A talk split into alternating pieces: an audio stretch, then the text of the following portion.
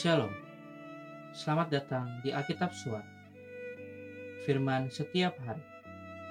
Kelegaan dalam mengikut Kristus. Kita akan belajar dan mengenal secara lebih dekat. Kitab Matius.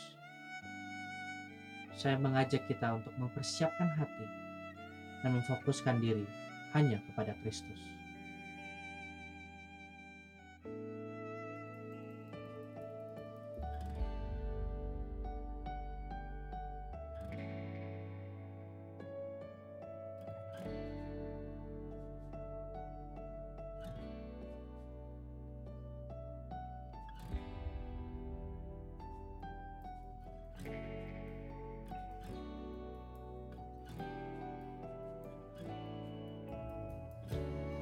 Mari mendengarkan Matius pasalnya yang ke-11.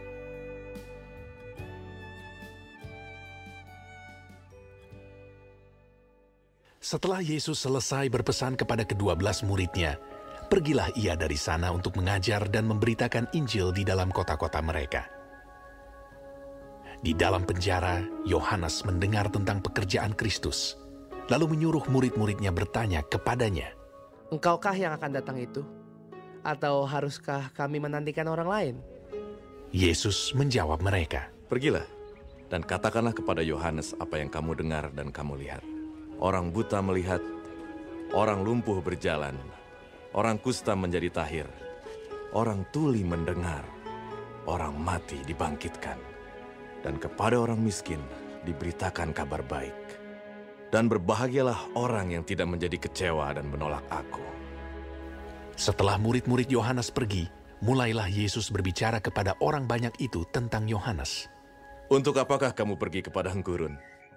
Melihat buluh yang digoyangkan angin kian kemari? Atau untuk apakah kamu pergi? Melihat orang yang berpakaian halus?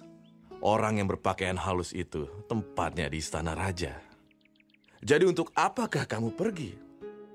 Melihat nabi?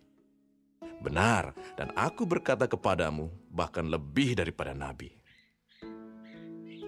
Karena tentang dia ada tertulis, Lihatlah, aku menyuruh utusanku mendahului engkau. Ia akan mempersiapkan jalanmu di hadapanmu. Aku berkata kepadamu, sesungguhnya di antara mereka yang dilahirkan oleh perempuan tidak pernah tampil seorang yang lebih besar daripada Yohanes Pembaptis. Namun yang terkecil dalam kerajaan sorga lebih besar daripadanya. Sejak tampilnya Yohanes Pembaptis hingga sekarang, kerajaan sorga diserong dan orang yang menyerongnya mencoba menguasainya. Sebab semua nabi dan kitab Taurat bernubuat hingga tampilnya Yohanes. Dan jika kamu mau menerimanya, ialah Elia yang akan datang itu. Siapa bertelinga, hendaklah ia mendengar. Dengan apakah akan kuumpamakan angkatan ini? Mereka itu seumpama anak-anak yang duduk di pasar dan berseru kepada teman-temannya.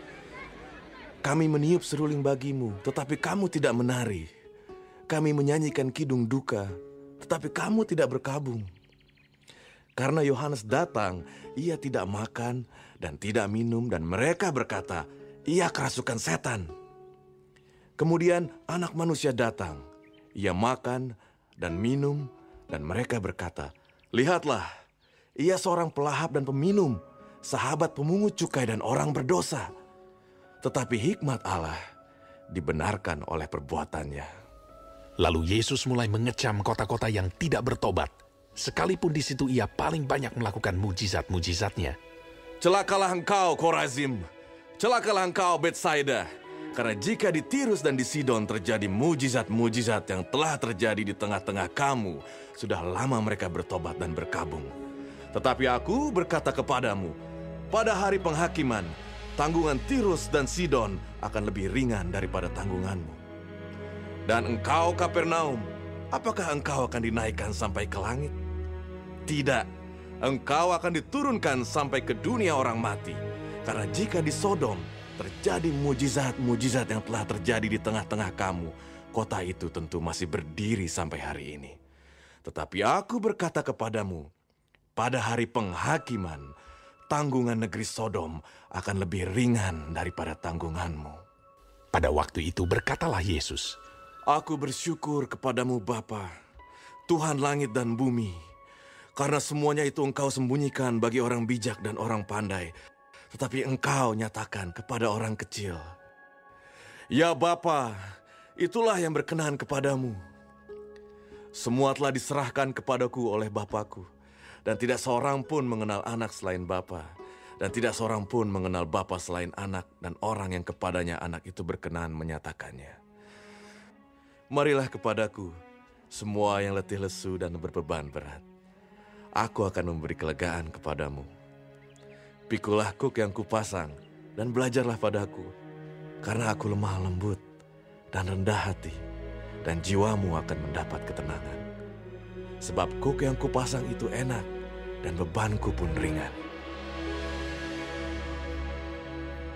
Setiap orang memiliki respon yang berbeda ketika pertama kali mengenal Kristus. Tidak semua dari kita dapat dengan mudah menerima Kristus ketika pertama kali mendengar tentang. Mungkin saja ada beberapa dari kita yang menolak keberadaan Kristus di dalam hidup ini. Kristus bukanlah manusia biasa yang hidup 2000 tahun yang lalu. Ia adalah Tuhan yang menjadi manusia dan mati untuk menebus dosa manusia. Respon yang kita berikan kepada Kristus menentukan perjalanan hidup kita di bumi bahkan di kehidupan setelah kematian nanti. Dalam pasal ini kita dapat melihat bagaimana Kristus banyak mengecam kota-kota seperti Kapernaum, Bethsaida, dan Korasin kendati banyaknya perbuatan ajaib yang telah diperbuatnya di kota-kota itu. Orang-orang yang menyambut dan menyaksikan Kristus di kota-kota itu termasuk orang-orang yang senang mendengar tentang Yesus. Mereka menyaksikan dan bahkan mengalami mujizat dari Yesus. Mereka tanpa ragu mendatangi Yesus dan bahkan menginginkan Kristus menjadi raja atas mereka. Lantas, mengapa Kristus mengecam mereka? Jawabannya adalah karena mereka tidak bertobat dari kesalahan mereka. Mujizat yang mereka terima hanyalah menolong hal-hal yang nampak saja bagi mereka. Mereka melupakan hal-hal yang rohani yang selama ini mereka perlukan untuk mengisi dahaga dan mengangkat beban dalam jiwa mereka. Dalam pasal ini kita melihat salah satu keunikan dalam Injil Matius, yaitu ajakan juru selamat. Kristus memberikan tawaran kepada setiap orang yang mengikut dia, kepada setiap orang yang letih lesu dan beban berat. Mereka yang selama ini merasa dahaga di dalam jiwa dan terjebak dalam belenggu yang memberatkan kehidupan. Sebagai pengikut Kristus, ia menjamin kelegaan itu yang menjamin kuk dan beban yang kita pikul menjadi ringan. Hal ini terjadi karena ia adalah Allah yang menyertai kita, yang tidak pernah membiarkan kita sendiri di dalam setiap beban yang kita ampuh. Kristus tidak berjanji untuk menghilangkan beban itu, tetapi ia berjanji memberikan kelegaan di dalamnya. Dan dalam penyertaannya, kita dapat menanggung segala beban yang kita punya, sebab Kristuslah yang memberi kekuatan. Mari responi ajakan ini untuk berjalan dalam pertobatan, kembali kepada Kristus yang memberi kelegaan sejati di dalam jiwa dan kehidupan kita.